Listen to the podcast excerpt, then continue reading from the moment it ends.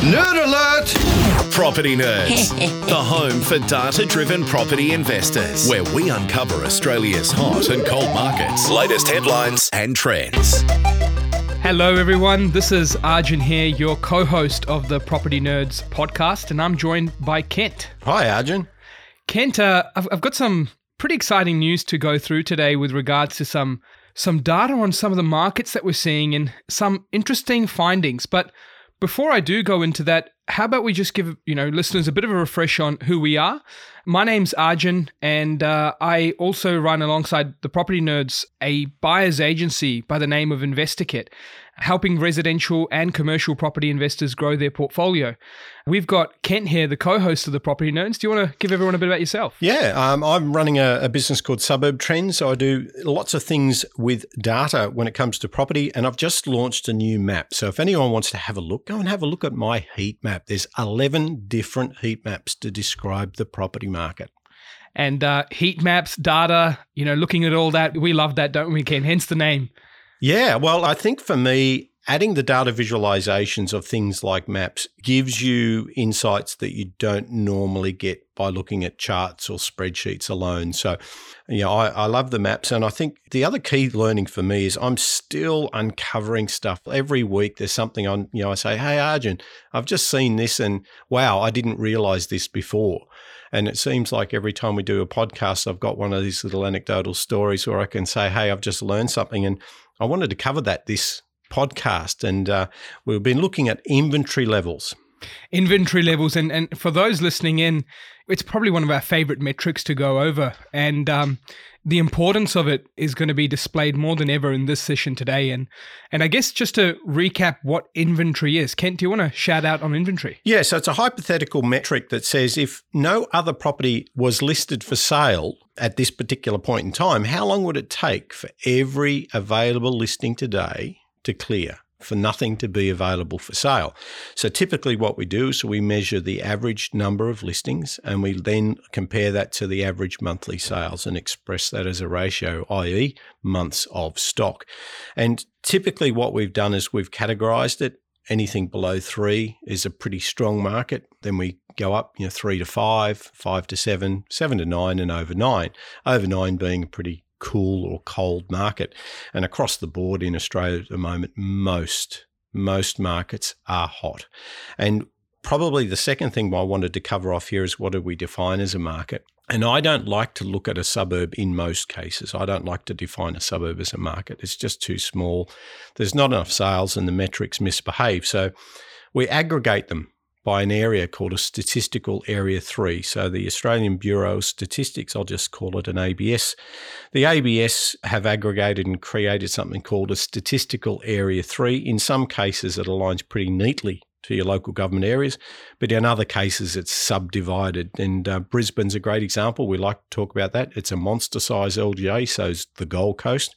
So by then going to the SA3s, you're carving the market up into a really nice size where the numbers make sense. And why we keep talking about inventory and the SA3 is because you know, like you said, Kent, it's actually one of the few measures or only measures that puts together demand and supply. And we always talk about, yeah, you know, property is a demand and supply thing, but very rarely do people piece that together. We talk listings or we talk how fast something's sold or the sales occurring. So, why we continue to rave on inventory is because it has that impact of showing you both the level of listings combined with sales. It then has a very clear effect on the days on market, you know, how fast something sells and the speed or trend change in it. And as we know, we've seen how it can impact prices. I was talking to you earlier today and we were talking about the impact on prices specifically. And don't you just love it when the picture we are talking about starts to come together with the low inventory markets and seeing that price growth that occurs following? It does. So, obviously, we've seen a few scenarios where there's a number of markets that have been at a very, very low inventory level for a number of months now. So it might be, you know, one to two or one and a half. But generally, what I'm finding is there's a, a whole category of markets that once they get below three months of inventory, you don't really worry if it's jumping up or down or up or down a little bit month to month to month. So typically, what I've found is that the longer it stays below three months, how many months it stays below that three month of inventory level is the big determinant in price rise. So that's the big driver. So, how long is it a strong seller's market is the thing that drives the price growth. And what was really interesting to see, so I've got this table up in front of me. We categorize the markets from a under three, three to 4.99 months of inventory, five to 6.99, seven to 8.99, nine and above, like you pointed out earlier. And how we used to label this in the past, Kent, is the under three was a high pressure market. Mm-hmm. The 3 to 4.9 was modest pressure. And the 5 to 6.9 was balanced. And sort of when you got over that 7 and 9, we saw that kind of a little bit more of that buyer's market. But what was really great to see was that growth that we saw in the under 3. The under 3 months of inventory you know, over the last 12 months, their price change a whopping 18% average of price growth in On under three months. Yeah. Isn't that huge? It is. It's quite significant. And what it's also done is it's reinforced these categories because the next one down is obviously the uh, you know three to five months, and that was fourteen percent growth. So anyone, you know, looking at these metrics, the importance of it is risk reduction, right? Because if you are buying in areas of pressure, these metrics are showing us that price growth can happen even more so in areas of low inventory, hence the higher pressure. But what was interesting was what we learned about the other side of the inventory. Yeah, what I expected going in was that the high inventory level markets, just taking a snapshot of where is the inventory level today, I was expecting those to show up a lot more zero or potentially negative growth. And what I found was that the nine and above still had growth. On average, it had a 4% growth. And when you zoom out and try and find out, well, what's going on here, the key was they were trending down. So they might have been nine months or more of inventory today, but what were they six months ago? What were they 12 months ago? And what I found was that it was a whole different relationship with the data, saying if the inventory level was trending down, even though they still might be classified as a buyer's market or a strong buyer's market today, just by virtue of that trending down is having a positive upward impact on prices. See, that's such a good call out because I was with you in the same boat thinking, hey, higher inventory equals negative results. And what we found is that nine and above still had 4% of growth over the last 12, seven to 8.99 still had 8%. Now, how much do we attribute this to what's happening now on a national landscape? Because looking at Australia, I was having a look at some of our SA3 regions and I found that only 4.2% of all of Australia's SA3 regions were declining over the last 12 months, which is a very small number. So, how much do we think we put it down to the times that we're in with this national boom that's underway? I'll classify them. I've got them analysed uh, and grouped by 20% or more, 10 to 20%. This is in terms of median price growth over the last 12 months by SA3. And then I've got the 5 to 10% and then the rest. And 60 markets were 20% or more. So very, very high growth. The bulk of them sat between 10% and 20%. There's 146 markets. Now, what we are talking about here is housing. We're not talking about units at the moment. And 71 increased between 5% and 10%. So I narrowed that bucket up. Only, yeah, only 10 that I had identified had fallen. Most of those were outback or rural locations and a handful of anomaly markets where, you know, they're heterogeneous, they're oddballs and they might be near the city, but there's a lot of different stock out there. And, you know, this time a year ago, you might have had a flurry of developer sales, you know, very high price properties, and then suddenly you don't. Is that market falling? Probably not. Yeah. So it's just a case, it's a, an oddball and very hard to measure. And, you know, what I found, Kent, is that whilst we're in this national property boom, it also shows that by the classification of inventory and how clearly we could see the 18% of growth in under three and 14 and three to five and the 9, 8, 4 in these different categories, it also shows that whilst this national boom is occurring, not every location is growing the same. And what it shows to me is that it's very easy in a time like this for someone to go, hold on a minute, national boom, media says boom, buy in my backyard. And this is where mistakes can start to come up because what we found was interesting of the low inventory, high growth locations. it really felt like a list dominated by some of our most premium markets. And it feels like we really are truly starting at the top here. Yeah, absolutely. So, you know, it's the usual suspects, your Sutherland, your Warringah. I mean, we, we spoke about Sutherland as one of our favourite spots several months ago, and that's been booming, and that still remains one of my favourite spots. But yeah, a lot of these are your typical premium locations in and around the capital cities. Now, just for those who did grab a copy of our top 20 regions report earlier this year in January, you know, we're going to spoil a little bit of fun, but we've got Sutherland, Tuggeranong, Belconnen, three of which were in our featuring top 20 report. And uh, they also happen to be in a in a top 10 of national performance. I'm pretty pleased about that, Kent. Well, I think it goes to the point that historically a lot of the media publications, the tables that you would read in the back of the magazines, the now defunct print magazines, always spoke about median price growth. So it's very much a rear view mirror look. Whereas when we zoom out and we look at the two key leading indicators of inventory levels and vacancy rates, we're starting to kind of get out of the rearview mirror and look further and forward down the road. So I think that's an interesting thing. And, you know, the demise of a lot of those magazines is interesting because I do still think that people want to see those tables. They long to look at their own suburb and look at you know the properties that they might already have as an investor. So I, I certainly think that there's a demand for those tables, which is a segue, a deliberate segue to talk about what we're about to offer. Well, Kent, I've got some exciting news, and to everyone tuning in, we have decided to put out a free report that really goes into all of these data points that have helped uncover and show that capital growth does exist in those low inventory, high pressure markets. So, if you have a property in a particular suburb or you're interested in seeing what the trend of inventory days on markets are in a particular suburb, jump onto the propertynerds.com.au. On our homepage, we've got a free market conditions index report.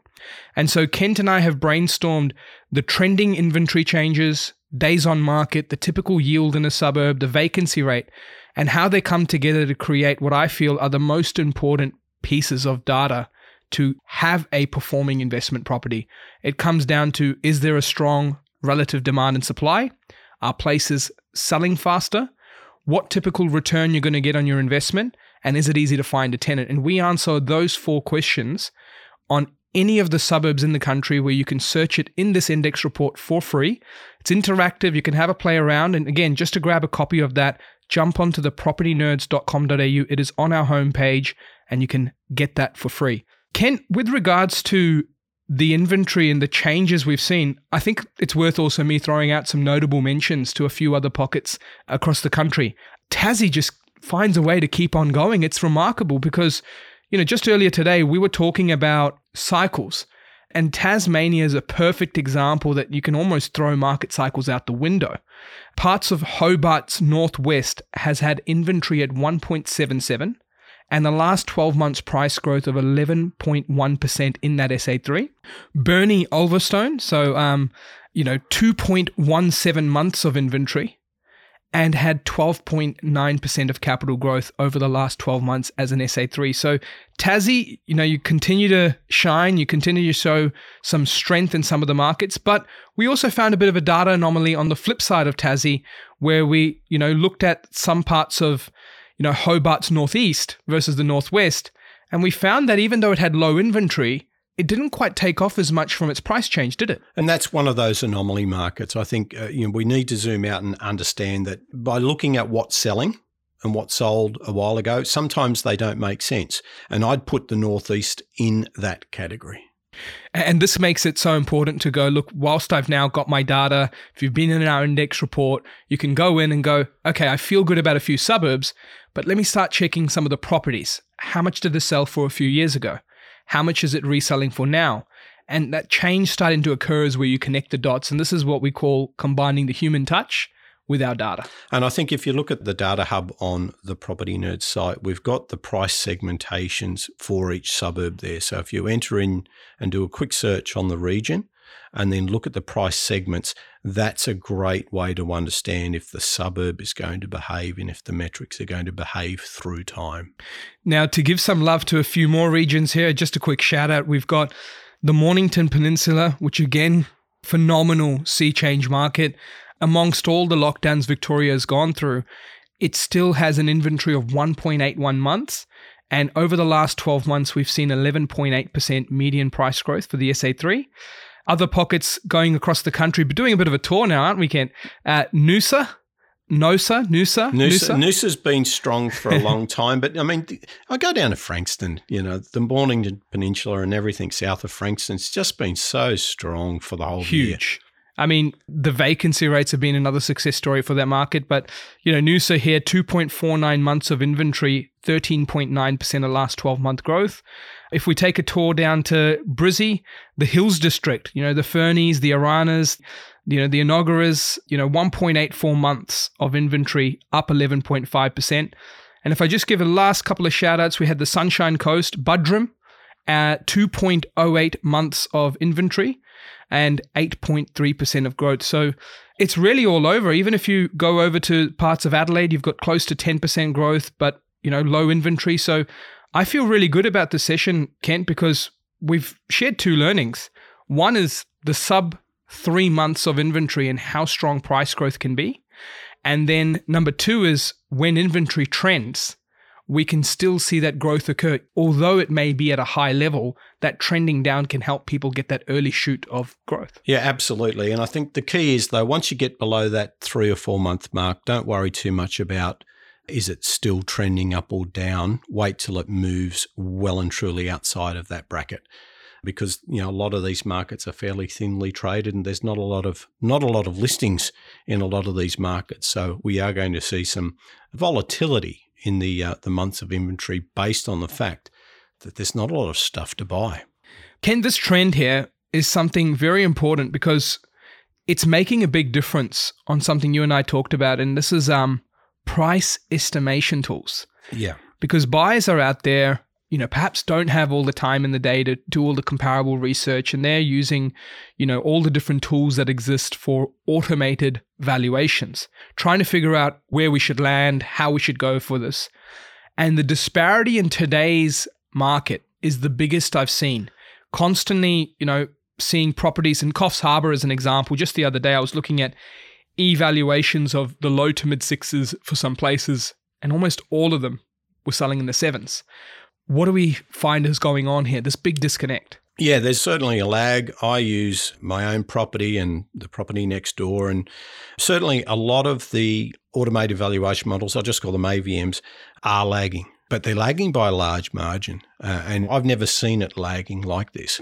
So they're, they're not keeping up with the indexation. Now, let's just talk about how some of them work. Not all of them, because I don't know what's behind the covers. But typically, the way they would work is, you know, the first option would be is there a last sale for this property in the last five or so years?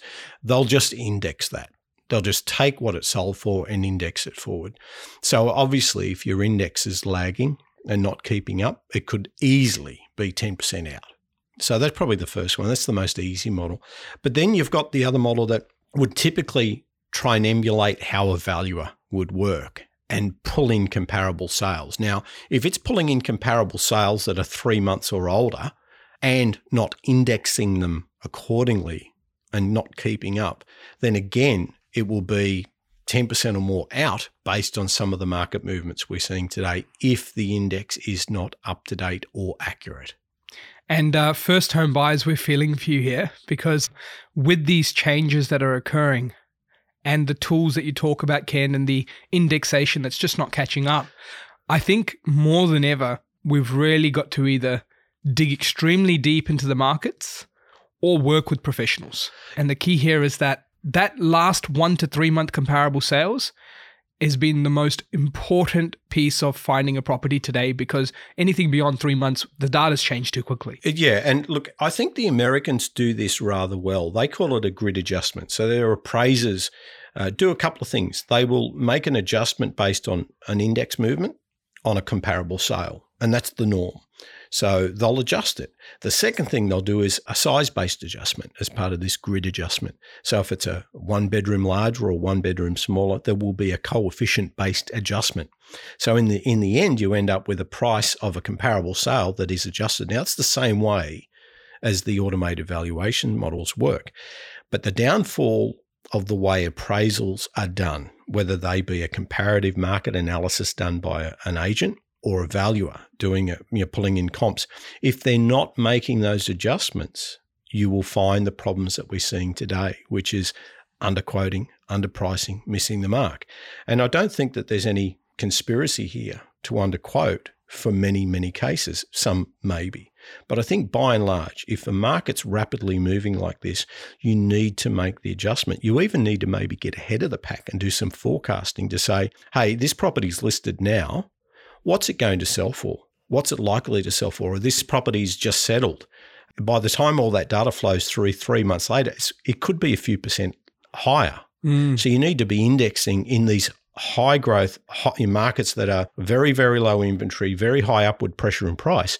You probably need to be indexing within weeks, not months.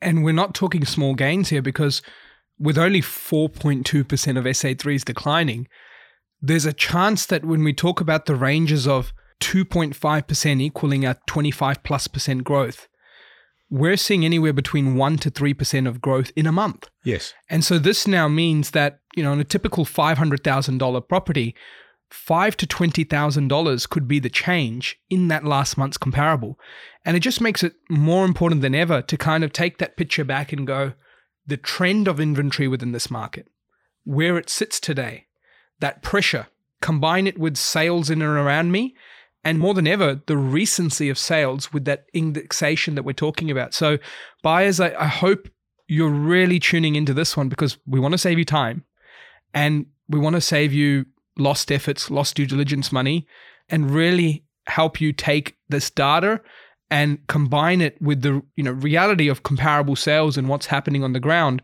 and most importantly recency indexing to get that result so you're not constantly using your weekends and burning them. And uh, look, both of us are doing a lot of posts on this stuff on social media. So, you know, maybe it's a good example to actually call out and say, hey, why don't you follow us? So if, if you're out there and you're tuned into the podcast and like some of this content, I'm constantly pushing content out like this on LinkedIn. I'm not much of a Facebook fan, but on LinkedIn, so you can find me, Kent Lardner, on LinkedIn. Follow me or connect with me, and you'll see a lot of regular posts on these topics. Arjun, I know you use both Facebook and LinkedIn. Yeah, so if you want to see uh, all biz, get on the LinkedIn and and search me up, Arjun Paliwal, A R J U N. And uh, Paliwal, you know, often uh, the funny thing with my last name is if I if I don't spell it, I often get confused with the Pokemon. You had a Poliwhirl? Poliwag? Oh, gosh. Yeah, taking it way back now. So uh, it's P A L I W A L. So no, not the Pokemon last name. But um, what I wanted to call out is, uh, yeah, LinkedIn, jump on that, follow me, some of the posts I've got. But if you'd like to see my new Bolzen Dynamo scooter, Oh, I Follow me that. on Facebook. I it is a machine. I'm posting all the stuff about how I get to A to B in my scooter, and you know, jump on, add as a friend. I won't decline. We'll, we'll catch up. you can't take that on the freeway up to Newcastle, can you? If the speed limit is removed, I can. Okay. But uh, I, I, probably it's better to say safe, to be honest. So yeah, it's my my new adventures on the scooters. Everyone, I've just been enjoying the breeze, enjoying the tunes, and not feeling like to be stuck in Sydney traffic. So it's pretty cool. So um, we've got the LinkedIn, we've got the Facebook, and we've got the website. The website, thepropertynerds.com.au. Our first report, our new report that replaces the magazines. Remember the data tables at the back that covered median prices. Well, we've gone one better than that. We're obviously covering inventory, vacancy rates, and trends. Have a look at that. Our first issue is available for free. Propertynerds.com.au. Check it out. Thanks again, Kent. Game over.